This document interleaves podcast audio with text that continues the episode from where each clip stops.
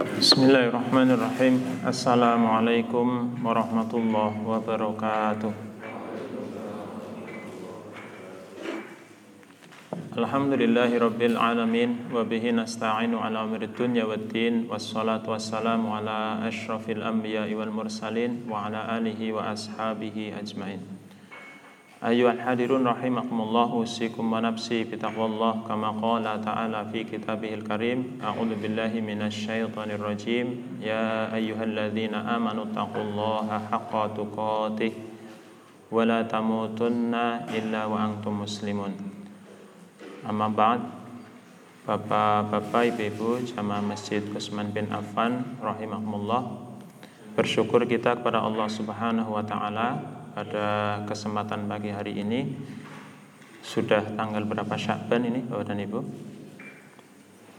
Syakbannya udah tanggal berapa? Tanggal? Syakbannya, Syakbannya. 22 Jangan kurang lebih ya Masya Allah Kemarin itu hari Ahad kemarin itu saya ingat tanggal 14. Berarti hari ini tanggal 21. Alhamdulillah Allah Subhanahu wa taala masih memberikan kepada kita umur ya ini sudah tanggal 21 berarti pekan depan ya ditambah dua hari insya Allah kita sudah masuk ke bulan Ramadan dan mudah-mudahan sebagaimana doa yang kita lazimi sejak bulan Rajab Allahumma barik lana fi Rajab wa Sya'ban wa balighna fi Ramadan Allah kabulkan doa kita dengan mempertemukan kembali kita semua dengan bulan Ramadan. Amin ya rabbal alamin. Bapak dan Ibu rahimakumullah, eh, kita semua tentunya tidak pertama kalinya bertemu dengan Ramadan. Kata niku nggih, sudah bolak-balik bertemu Ramadan. Nah, apa yang pertama kali berkesan, Bapak dan Ibu sudah pernah ada yang naik haji? Sudah nggih? Umroh sudah? Sudah nggih? Bapak dan Ibu yang sudah umroh, sudah haji, begitu melihat Baitullah, apa kesan pertama kali? Begitu masuk Masjidil Haram, kemudian bisa berdiri di hadapan Ka'bah, itu apa pertama kali kesannya? Terharu, terus takjub, bersyukur, pengen balik ke hotel nggak? Waktu pertama kali pengen balik ke hotel nggak? Enggak, pengennya di situ sholat bila perlu tidak berhadas gitu nggih. Dipuas-puasin sholatnya. Hari pertama. Begitu hari kedua perasaannya sama apa tidak? Hari kedua. Hari ketiga. Hari keempat. Hari ketujuh sudah berbeda. Tadinya khusyuk sholat di depan Ka'bah, hari ketujuh sudah jalan-jalan di nah, itu baru hari ketujuh. Makanya Bapak dan Ibu rahimahumullah tidak heran ketika jamaah jamaah haji dan umroh dari Indonesia begitu bersemangat mendengarkan azan ya, langsung kemudian berusaha untuk sholat di Masjidil Haram tapi itu tidak terjadi pada para karyawan-karyawan di sana dengar adanya udah biasa saja gitu. Bapak dan Ibu rahimakumullah, mudah-mudahan ya, mudah-mudahan itu tidak terjadi pada Ramadan kita. Mudah-mudahan ya. Karena itu fenomena. Dan mudah-mudahan pagi ini kita bisa kembali mencas semangat kita menyambut Ramadan sebagaimana Rasulullah dan para sahabat menyambut Ramadan. Ini yang paling sepuh umurnya berapa? Yang paling sepuh sinten Pak? Sudah ada yang 70?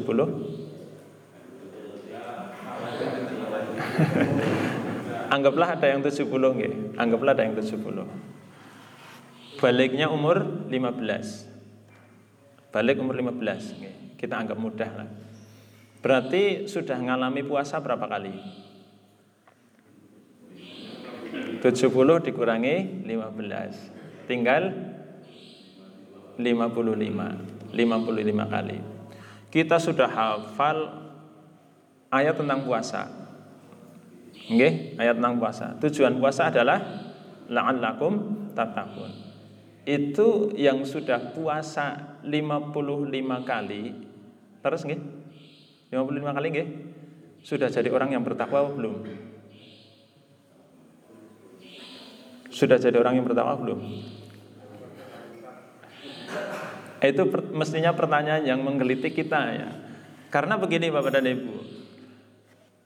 Kalau orang diuji, ya, kalau orang diuji, ya misalnya SD mau masuk SMP, itu kan ada ujiannya gitu. Kalau dulu zaman kita kecil ada EPTA Eptanas gitu Pak. Masih ingat nggih? Sekarang kan nggak ada EPTA Eptanas itu kalau mau eptanas itu kan horor. Wah, harus siapin ini, siapin itu. Yang kalau tidak lulus maka itu diberi kesempatan berapa kali untuk mengulang. Jenengan kalau tidak lulus eptanas itu diberi kesempatan berapa kali untuk mengulang supaya lulus ujian?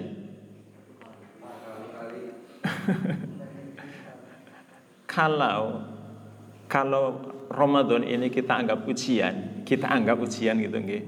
Dan bolak-balik tidak lulus itu kira-kira berapa kesempatan yang Allah berikan kepada kita? Kalau kita ngitungnya dengan ngitung tadi itu. Bapak dan Ibu rahimakumullah dan inilah kondisi kita, kondisi kita. Jadi kita prihatin karena Ramadan yang dulu gegap gempita disambut oleh Rasulullah dan para sahabat hari ini mudah-mudahan ya. bukan menjadi sesuatu yang biasa gitu loh. Dulu waktu saya kecil itu kalau sudah 15 Syakban ke sana seperti ini Pak, itu suasana Ramadan itu sudah sudah bau-bau Ramadan itu udah kerasa banget itu ya. Tapi hari ini Masya Allah ya. Tapi mudah-mudahan itu tidak terjadi pada jamaah masjid Utsman bin Affan tetap semangat karena saya melihat wajah-wajah ini sudah siap menjadi para pejuang Ramadan. Tapi nanti jangan jadi Ramadhaniyin, jadilah yang Robbaniyin. Bukan hanya berjuang di bulan Ramadan saja, begitu Syawal kemudian luntur, tapi menjadi Robbaniyin. Bapak dan Ibu rahimakumullah, Ramadan dipotret oleh para sahabat ya, Rasulullah dan para sahabat itu ketika kita merenungi ayat tentang Ramadan ya, surat Al-Baqarah ayat 183 A'udzu billahi minasyaitonir rajim ya ayyuhalladzina amanu kutiba alaikumus siyam kama kutiba alal ladzina min qablikum la'allakum tattaqun sebelum membahas ayat ini kita renungi fenomena yang terjadi di masyarakat kita. Kita kan sudah ngajari anak-anak kita sholat nih Pak Sudah ngajari anak-anak kita ngaji Tetapi hasilnya sudah sesuai dengan yang kita harapkan apa belum? Hasilnya sudah sesuai dengan kita yang kita harapkan belum? Maksudnya gini, Hari ini ada tidak di antara anak dan cucu bapak yang ketika subuh itu mereka ke masjid dan tidak dibangunkan, bangun sendiri. Ada apa tidak? Ini saya lihat tadi jamaah, jamaahnya yang anak-anak ada apa tidak? Tadi ada ya, biasanya ada ya. Itu bisa menjadi ukuran bagi kita, Bapak dan Ibu. Artinya menjadi satu PR besar bagi kita. Ketika tiap hari kita harus membangunkan anak untuk sholat subuh. Ya. Hari ini dibangunkan, nah bangun nak, ya, males-malesan gitu ya. Kemudian dia berangkat ke masjid. Kita kan pengen besoknya dia tidak usah dibangunkan gitu ya. Besoknya tidak usah dibangunkan. Kira-kira hal itu terjadi karena apa Bapak dan Ibu? Kok dia tidak menjadi sosok yang ketika terdengar perintah Allah itu langsung bangun dan dipenuhi gitu. Nggak dibangun kayak gitu loh. Ada yang mengistilahkan generasi mobil mogok gitu ya. Generasi mobil mogok. Tiap pagi harus didorong sama orang tuanya. Kata niku begitu sudah jalan, besoknya mogok lagi. Besoknya seperti itu. Sehingga kita menjadi orang tua-orang tua yang capek.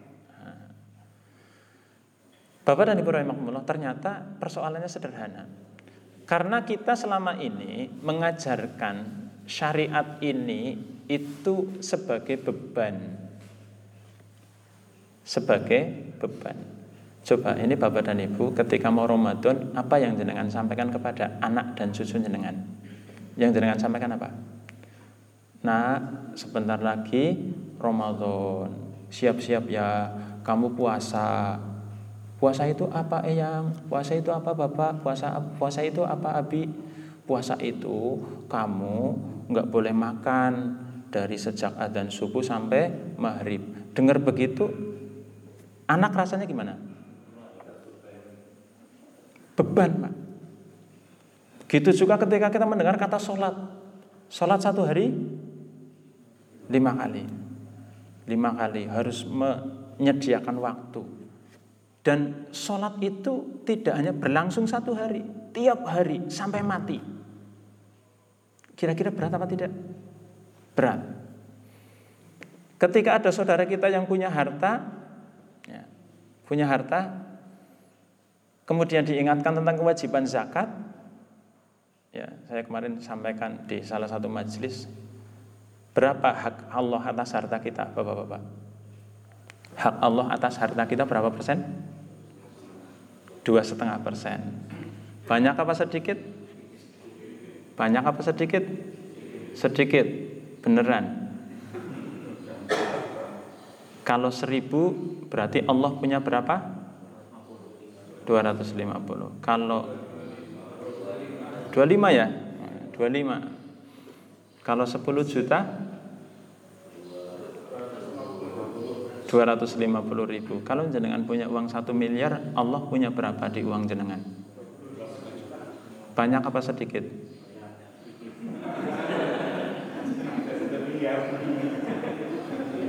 Itulah kita Bapak-bapak Itulah kita sedikit dari satu miliar. Tapi kalau angkanya sudah 25 juta, kita mikir 25 juta itu bisa mendapatkan satu unit sepeda motor baru kinis-kinis. Kan gitu. Dan itu beban. Bapak-bapak dan ibu rahimahullah bahkan bahkan ya saking awamnya sebagian masyarakat kita itu ya. Ada orang kaya di negeri ini. Sampai hari ini beliau belum haji. Karena apa? Beliau bertanya kepada temannya, ada haji yang sepi enggak ya? Ada enggak? Haji yang sepi ada enggak? Kira dikiranya haji itu kayak orang booking hotel gitu. Bisa cari momen yang sepi gitu loh. Jadi kita memotret syariat ini sebagai beban. Jadi nanti berat ya. Walaupun walaupun di dalam Al-Qur'an memang Allah Subhanahu wa taala mengatakan sendiri wasta'inu bis sabri was shalah wa innaha lakabiratun illa 'alal khashiin. Dan kamu minta tolonglah dengan sabar dan sholat. Wa innaha lakabiratun, tetapi dia itu berat. Gitu. Sholat dan sabar itu berat apa ringan Bapak? Ibu? Berat. Allah sendiri yang mengatakan itu berat. Wa innaha lakabiratun. Dan sholat dan sabar itu sesuatu yang berat. Illa alal khashiin. Makanya Bapak dan Ibu, kita kemudian bisa membedakan nah, orang itu ketika disuruh sholat dia manut sholat, ketika disuruh zakat manut zakat, ketika disuruh haji manut haji. Kira-kira kalau yang begitu sama dengan robot apa tidak? Robot itu bisa diprogram gitu Pak, dikasih program gitu, terus di di setting, ya, di setting. Kasih tombol on off programnya sholat. Cetet, sholat. Dia sholat apa enggak? sholat ya, jangan pernah menyaksikan robot yang bisa sholat ya. Nah, dia suruh zakat, zakat. Dia suruh haji, haji. Tentunya robotnya tidak berangkat haji. Saya ingin memberikan gambaran nanti apa bedanya kita dengan robot yang dia bisa disetting semau kita? Suruh sholat, sholat, suruh tidur, tidur, suruh makan, makan. Ya. Bedanya kita dengan robot kira-kira apa Pak?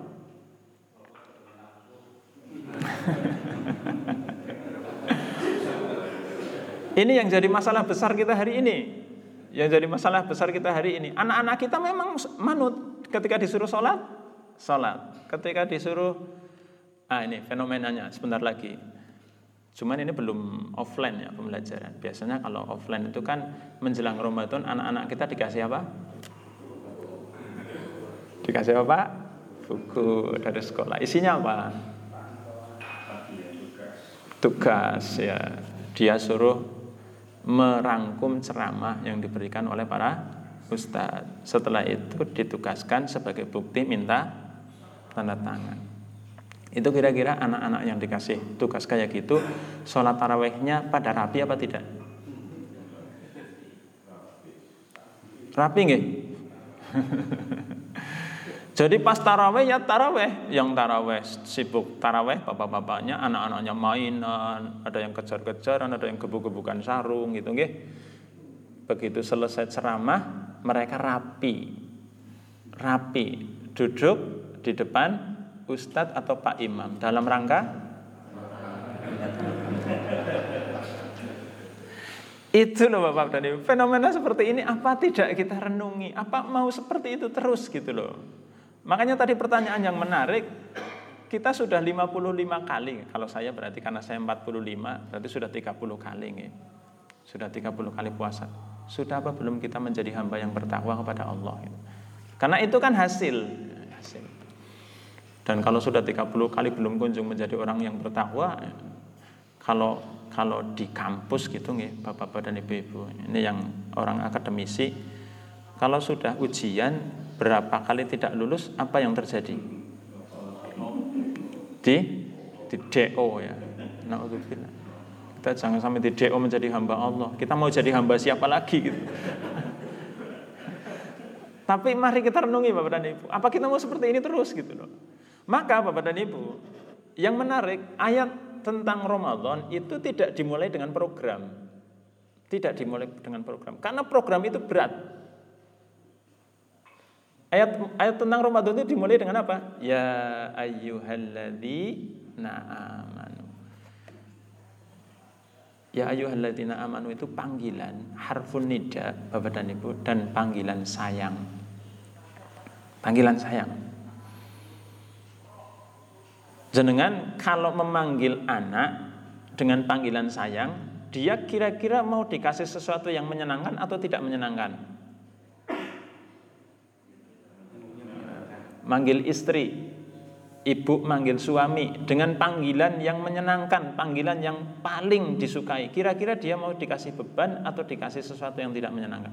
Sesuatu yang menyenangkan. Itu loh dari Ya. Nak, sini nak sebentar. Ada apa bu? Nah, manggilnya sudah halus. Jenengan punya panggilan spesial enggak untuk istri pak? Punya enggak? Hah? Rahasia. Rahasia orang duwe, asli orang duwe.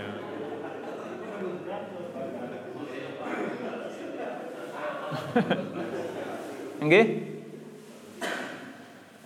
Kita intermezzo sebentar nggih ke rumah tangga Rasulullah.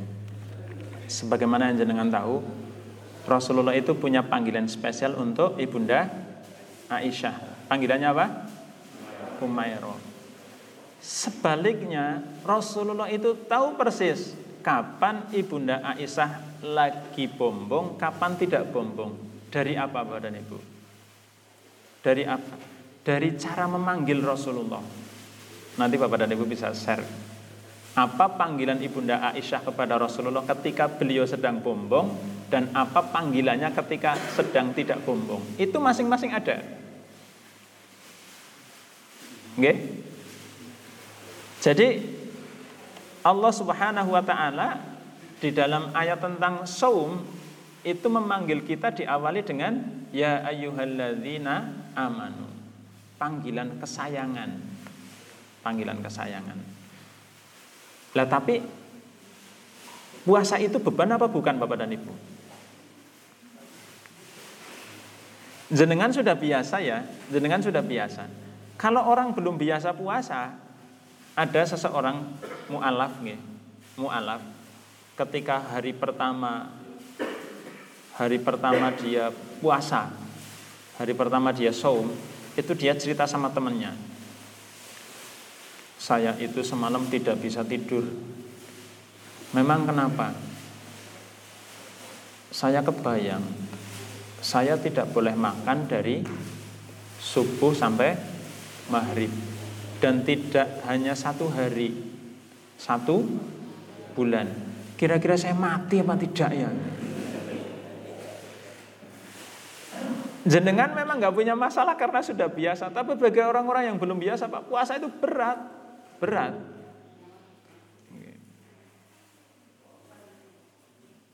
Jadi ketika Allah memanggil dengan panggilan sayang itu pasti ada sesuatu. Ya ayyuhalladzina amanu wahai orang-orang yang beriman. Tetapi setelah dipanggil dengan panggilan sayang, kenapa dikasih beban? Jenengan wis GR-GR ditimbali teng ibune. Mas gitu ya. Mas. Ternyata disuruh disuruh nyuci baju. Kira-kira seneng nggak? Tiba eh gitu. Manggilnya sudah mesra-mesra, dikira mau bermesraan gitu ternyata gelo apa enggak? Allah Subhanahu wa taala memanggil kita dengan panggilan kesayangan, tetapi kemudian dikasih beban. Nah, Bapak dan Ibu, pelajarannya ada dua. Pelajarannya ada dua. Kadang-kadang, kadang-kadang bentuk sayang itu adalah dengan diberi beban. Faham Bapak dan Ibu?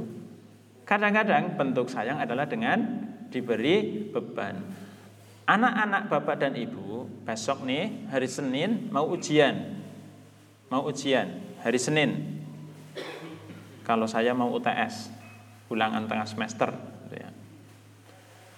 Ahad sore habis asar teman-temannya datang nyamper main bola ngajakin main bola. Sama jenengan di loske apa tidak? Anak dan cucu jenengan main bola.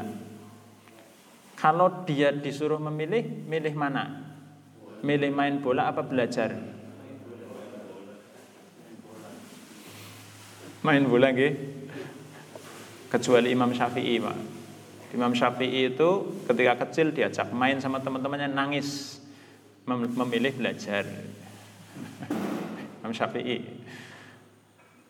Ketika jenengan membiarkan anak atau cucu jenengan bermain bola, itu tanda sayang apa tanda tidak sayang? Itu loh Pak Bu. Justru ketika dilarang, kamu jangan main bola nak, sebab besok kamu ujian. Kamu harus belajar. Belajar itu bagi dia beban apa tidak? Beban. Tapi itu tanda sayangnya jenengan apa tanda tidak sayang? Nah itu. Kadang sayang itu dengan memberi beban. Dan itulah yang Allah lakukan kepada kita dengan Ramadan. Karena Bapak dan Ibu, ketika kita bisa melewati Ramadan dengan baik, melewati Ramadan dengan maksimal, hasilnya adalah la'allakum tatakun. Kata takwa ini Bapak dan Ibu menjadi sesuatu yang biasa di telinga kita. Karena apa? Sering banget dengar begitu khutbah Jum'ah. Ya ayyuhalladzina amanu taqullaha haqqa tuqatih wa la tamutunna illa wa antum muslimun. Bolak-balik. Saya juga tadi ngawali ceramah baca lagi ayat itu. Sebetulnya takwa itu apa sih Pak, Bu? Ya tadi itu jangan-jangan fenomenanya sebagaimana orang yang datang ke Baitullah pertama kagum gitu ya. Hari kedua masih mandan kagum, hari ketiga berkurang, hari ketujuh wis sudah pindah. Yang semula khusyuk sholat di hadapan Ka'bah gitu ya. Di sana kan istimewa ya. Karena sholatnya bisa menghadap ke mana saja asal asal menghadap Ka'bah kan. Boleh menghadap utara, boleh menghadap timur, asal asal menghadap Ka'bah kan tidak seperti di sini. Dengan di sini sholat menghadap timur nanti Pak Supri gimana sholat menghadap timur?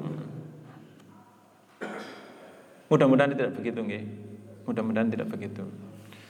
Hasilnya adalah takwa Bapak dan Ibu. Takwa itu sesuatu yang luar biasa. Luar biasa. Coba Bapak dan Ibu tadaburi surat Al-Hujurat ayat 13.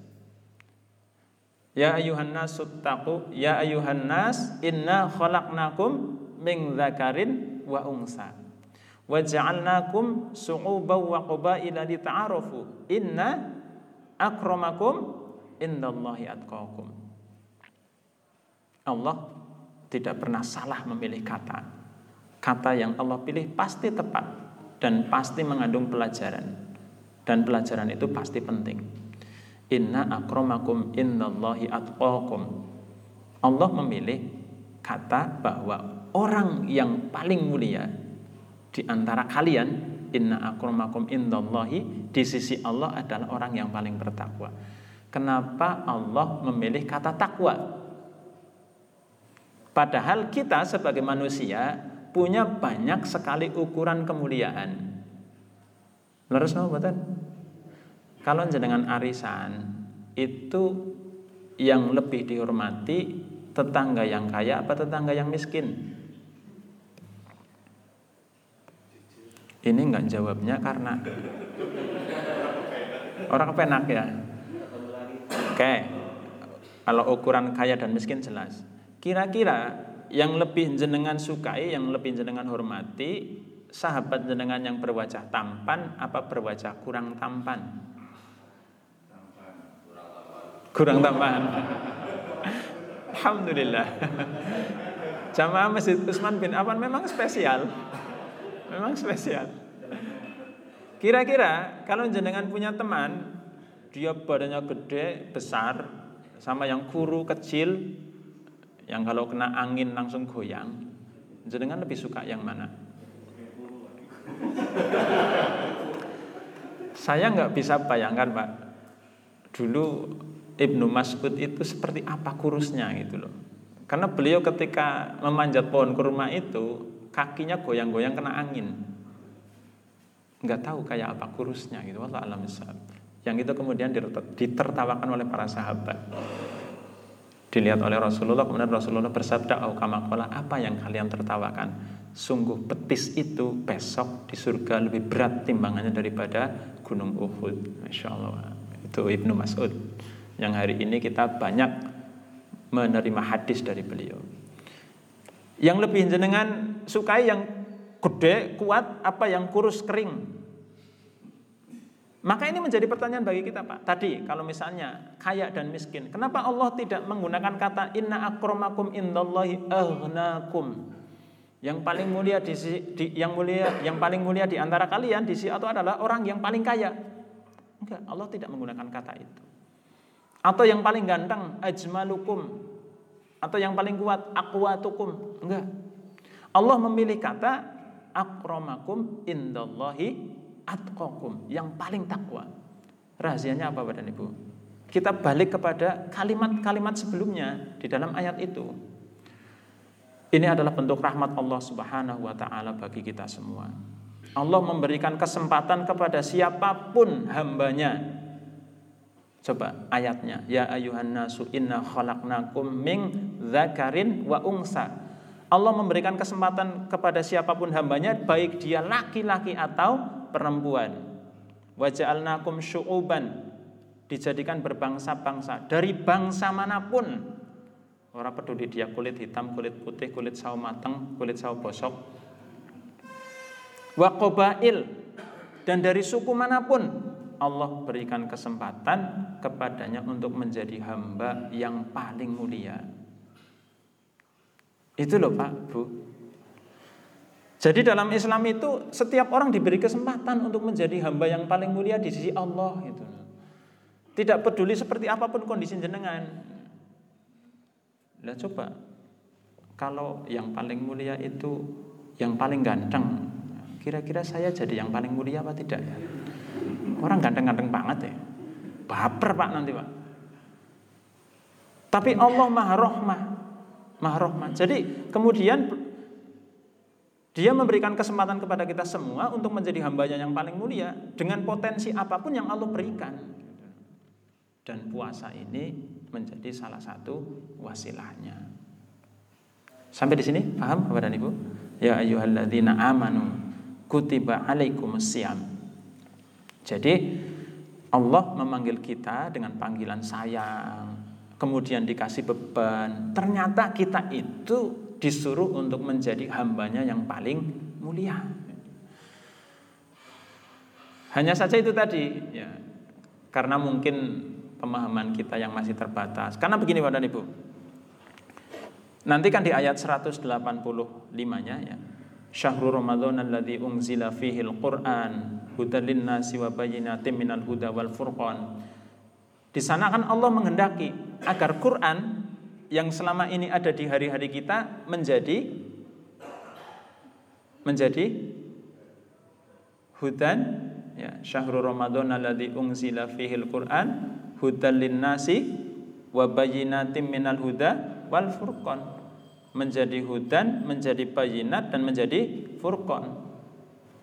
Artinya Bapak dan Ibu, kemuliaan kita kemuliaan kita itu berbanding lurus dengan interaksi kita dengan Al-Qur'an. Dan ini menjadi rahmat Allah juga bagi kita semua Bapak dan Ibu. Ketika kaum muslimin itu membaca Quran tok membaca Quran saja tanpa tahu artinya sudah dapat sudah dapat pahala. Itu rahmat Allah itu. Kalau kita kemudian misalnya dapat pahalanya dapat pahalanya ketika sudah bisa artinya sudah bisa tafsirnya itu menjadi sesuatu yang berat. Tetapi Allah Subhanahu wa taala lewat lisan Rasulnya itu memberikan satu rahmat bagi kita. Kamu cukup baca saja gitu loh. Kan gitu nih. Kamu cukup baca saja, Anda tahu artinya. Loh. Itu sudah dapat pahala. Bapak dan Ibu bayangkan, ketika kita baca Quran, tahu terjemahnya, tahu tafsirnya, kira-kira pahalanya seperti apa? Wong kita baca Bismillahirrohmanirrohim itu pahalanya 190 kok. Kok 190 Ustaz? Iya, Bismillahirrahmanirrahim itu ada 19 huruf. Nanti dihitung sendiri. Karena saya udah bolak-balik ngitung. Dan alhamdulillah sampai hari ini tidak berkurang atau tidak tambah. Ya tetap 19. Kali satu kali 10. Karena satu huruf itu dapat satu satu hasanah dan dilipatkan 10. 190 jadinya. Masya Allah. Cuma baca bismillahirrahmanirrahim itu dapat 190 kebaikan.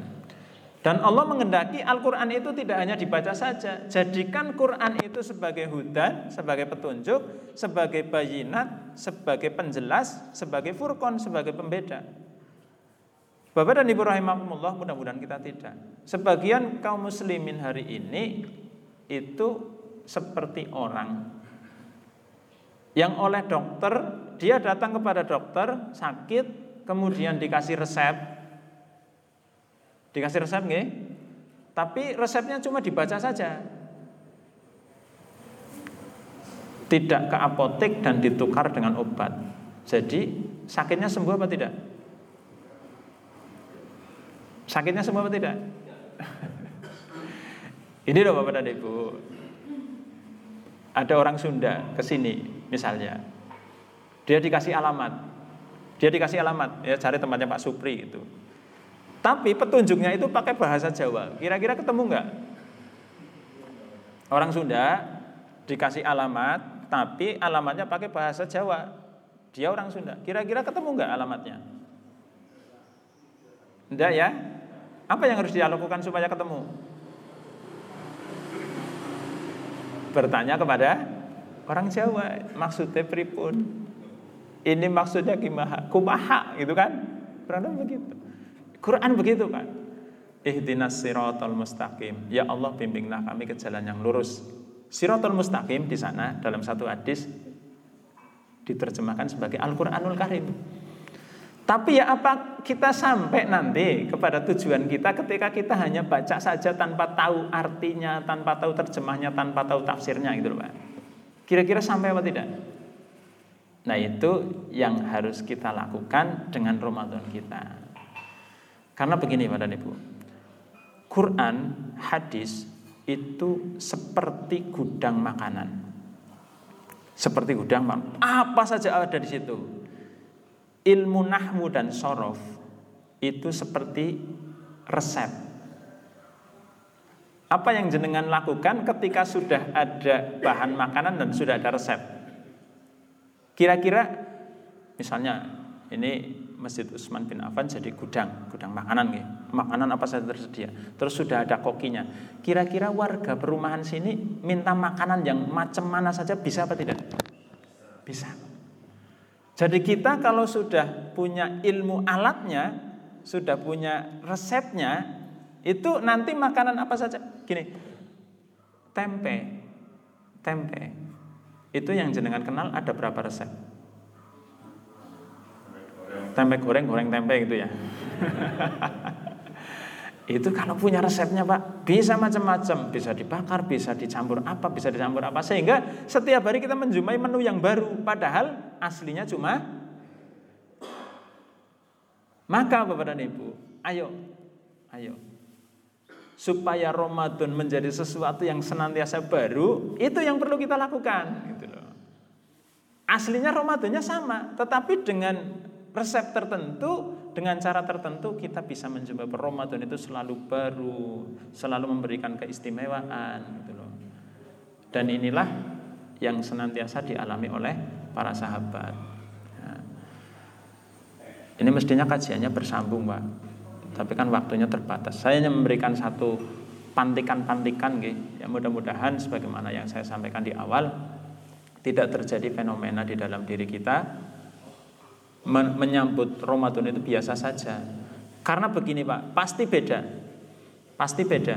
Ketika jenengan dikabari kedatangan tamu, misalnya yang akan datang, yang akan berkunjung ke rumah jenengan itu misalnya beda sambutan, pasti ketika yang mau berkunjung itu Pak RT, Pak RW, Pak Lurah, Pak Camat, atau Pak Bupati. Kira-kira sambutannya sama apa tidak?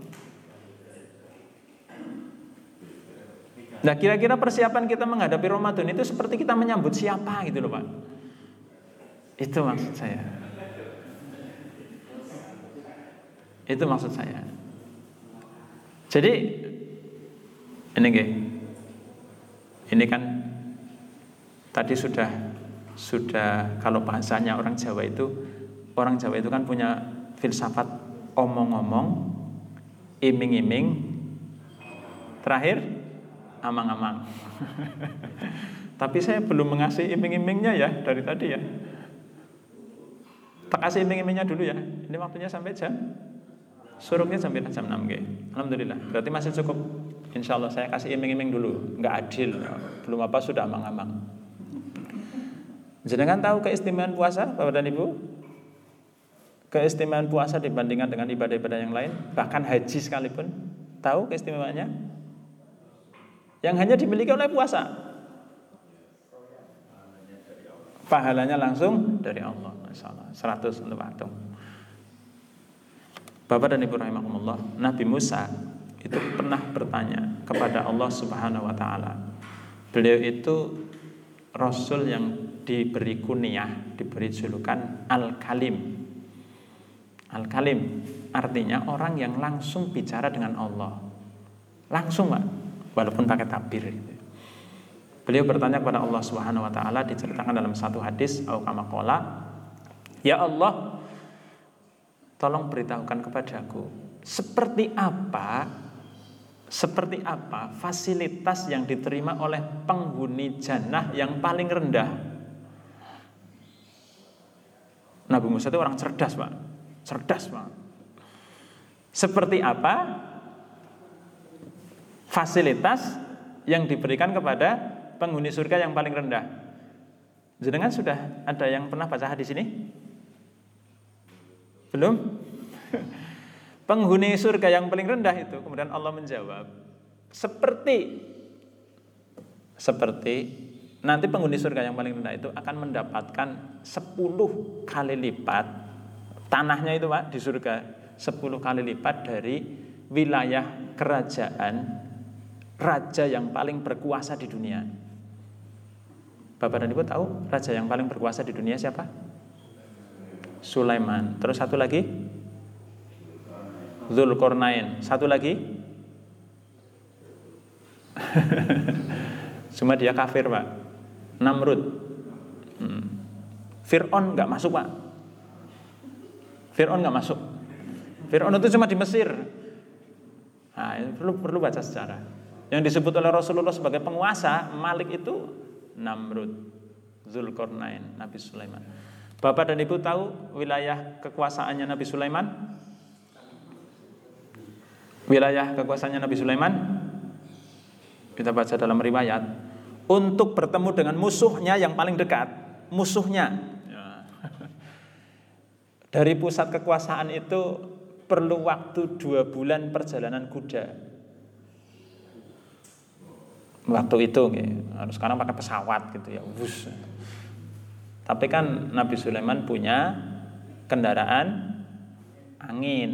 Jadi beliau cukup membariskan pasukannya suruh baris beliau perintah angin bawa pasukanku. Sehingga jarak yang dua bulan itu bisa ditempuh dalam waktu satu hari itu kekuasaan raja di dunia orang yang paling rendah di akhirat nanti derajat surganya paling rendah. Dan ini Bapak dan Ibu itu diberikan kepada orang yang punya iman cuma sebesar biji sawi. Punya sebesar eh punya iman sebesar biji sawi yang dikoreh-koreh itu loh Pak. Yang semua penghuni surga udah masuk temu dari korek-korek di neraka diambil itu ini fasilitasnya Pak 10 kali lipat dari fasilitas yang dimiliki oleh raja di dunia. Apa pertanyaannya berhenti sampai di situ Bapak dan Ibu? Nabi Musa aslinya punya pertanyaan yang lain. Beliau kemudian bertanya lagi, "Ya Allah, seperti apa fasilitas yang diberikan kepada penduduk surga yang paling tinggi?" Apa Pak, Bu? Apa? Tadi yang paling rendah segitu loh. Ada lagi riwayat bahwa seorang penghuni surga itu kalau mau mengelilingi mengelilingi tanah kekuasaannya itu perlu waktu 2000 tahun. Iya, di sana kan udah nggak ada hari, Pak. Matahari udah nggak ada. Itu membayangkan betapa besarnya balasan dari Allah atas amal soleh yang kita kerjakan. Bapak dan Ibu, kemudian Allah Subhanahu wa taala menjawab, enggak, ya Nabi Musa cerdas, tapi Allah jelas Penciptanya Nabi Musa. Kira-kira jawabannya apa dan Ibu? Sebagaimana yang kita pahami di dalam hadis Rasulullah. Aku akan berikan kepada orang-orang solih. Allah menyebutkan orang solih gitu loh. Ini jatahnya apa? Sesuatu yang tidak pernah dilihat oleh mata, tidak pernah didengar oleh telinga, dan tidak pernah terlintas dalam hati, dalam pikiran menjadi rahasia Allah Subhanahu wa taala. Apa hubungannya dengan puasa Bapak dan Ibu? Tadi tadi sebagaimana yang Pak Atung sampaikan. Puasa itu balasannya Allah yang tahu. Berapa lipat yang kita terima hanya Allah yang tahu. Makanya Bapak dan Ibu, ini ibadah yang Masya Allah. Masya Allah. Sampai di sini paham keistimewaan puasa? Pahalanya itu hanya Allah yang tahu. Sebagaimana surga yang paling tinggi. Menjadi istimewa ibadah puasa itu Bapak dan Ibu karena dua hal. Walaupun para ulama ada yang dikumpulkan sampai sembilan pendapat itu ya. Yang pertama, puasa itu ibadah yang tidak bisa ria. Leres? Tidak bisa ria. Jenengan bisa puasa terus ria bisa. Nyanyi aku lagi puasa ya, aku lagi puasa gitu. Pernah nggak kayak gitu? Beda dengan ibadah-ibadah yang lain ya. Sholat, zakat itu kan bisa ya. Oh, tadinya sholatnya biasa aja, begitu dijejiri langsung usul, dipanjang-panjangin suratnya kan bisa. Puasa enggak? yang kedua, di dalam puasa itu ada pahala yang tanpa batas. Allah Subhanahu wa taala berfirman di dalam surat Az-Zumar ayat 10 tentang orang-orang yang sabar. Orang yang sabar itu pahalanya apa, Pak? Ajruhum bighairi hisab pahalanya tidak terbatas. Nah, karena di dalam puasa itu bergabung tiga kesabaran sekaligus. Tiga kesabaran. Kapan-kapan kita bahas kalau ada waktu. Sabar menjalankan ketaatan, sabar meninggalkan larangan, sabar melewati ujian. Tiga-tiganya ada di dalam puasa. Dah, amang-amang eh, iming-imingnya udah ya. Terakhir kurang lengkap kalau tidak ada amang-amang nggak enak nih ujung malah mangamang. Tapi harus saya sampaikan supaya nanti kita terhindar dari itu. Nah, sebagaimana hadis yang populer, okay? kalau Rasulullah Sallallahu Alaihi Wasallam, "Qadja akum Ramadan, sahrul mubarak nah, akan datang kepada kalian, datang kepada kalian Ramadan syahrul mubarak, bulan yang diberkahi. Kemudian di sana ada di sana ada kewajiban saum dibuka pintu. Dibuka pintu surga. Ditutup pintu neraka. Terus dibelenggu setan. Terus ada satu malam yang di situ sama dengan seribu bulan. Kalimat terakhirnya ini pak. Kalimat terakhir dari Rasulullah ini yang saya masya Allah ini menjadi cambuk bagi kita semua untuk menjaga diri. Mudah-mudahan kita tidak termasuk. Apa kalimat Rasulullah? Man khurima khairoha faqad khurima. Barang siapa yang dihalangi dari kebaikan Ramadan, sungguh dia memang orang yang terhalang. Bapak dan Ibu, sajak jumlah puasa yang jenengan lakukan, tahun berapa jenengan dapat Lailatul Qadar? Saya serius nanya pak Saya serius Tahun berapa jenengan dapat Lailatul Qadar? Jenengan bisa niteni Lailatul Qadar nggak sih? Hah? Bisa nggak? Bisa nggak? Bisa. Uh, Ustadz ini teman. Bisa. Rasulullah sendiri yang ngasih tahu. Kalau kalau semalam habis Lailatul Qadar itu matahari bersinar tapi tidak menyilaukan. Mbok yau kalau ada hadis itu dipraktekkan gitu loh Pak, Bu. Besok nggih Pak, tolong dikasih tugas. Salah satu jamaah motret matahari dari tanggal 21 sampai tanggal 30. Saya serius, saya serius. Nanti dicari hari di mana matahari itu tidak menyilaukan. Itu malamnya malam Lailatul Qadar. Dan nanti dan nanti jenengan tinggal gini, malam tadi saya ngapain ya? Gitu. Nah ini masalahnya, barang siapa yang terhalang dari kebaikan Ramadan, dia orang yang terhalang. Ternyata malam tadi begadang, nun sewu, kaplean, Itu Pak. Makanya kita jangan jadi hamba yang etung gitu dengan Allah gitu loh ngincer-ngincer malam ganjil gitu. Malam genapnya nggak ke masjid itikaf. Loh wis kalau jenengan itu itikaf full sebulan Ramadan di masjid pasti dapat Ya wong Allah cuma minta 30 hari oh, dalam setahun. Nggak minta banyak. Sebagaimana Allah ketika minta sholat itu cuma tiga jam. Tiga jam. Itu pun kalau jenengan satu kali sholat setengah jam. Coba tadi kalau imamnya dihabisin itu surat Muhammadnya, kira-kira jenengan dehem-dehem apa enggak? Itulah kita, Pak.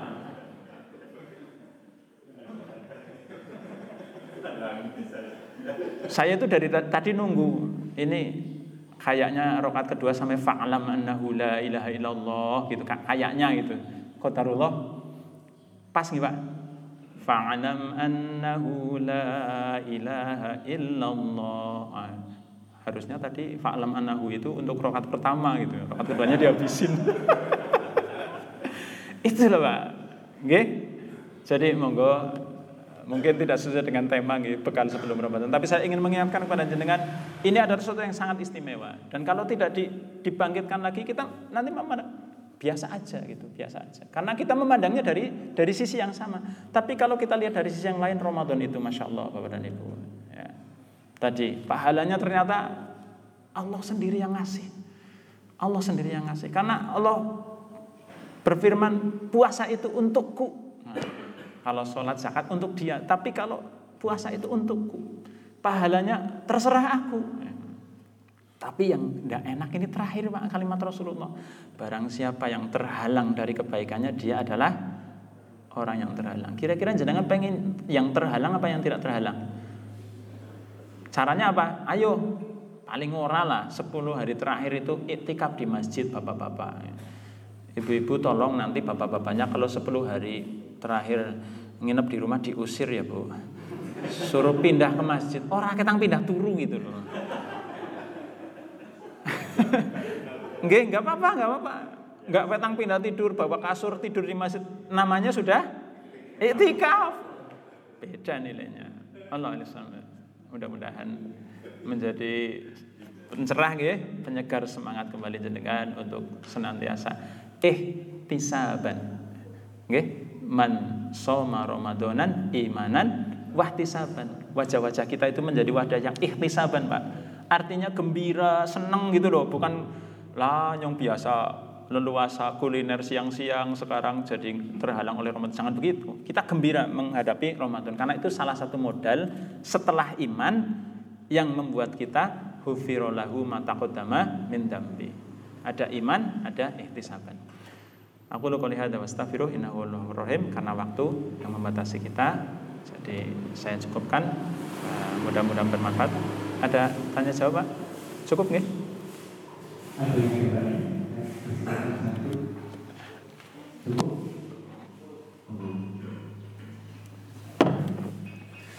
Alhamdulillah uh, saya akhiri jika ada yang benar datangnya dari Allah Subhanahu wa taala, jika ada yang keliru datangnya dari kami sendiri. Aku lu qouli hadza wastaghfiruh innahu huwal rahim. Assalamualaikum warahmatullahi wabarakatuh.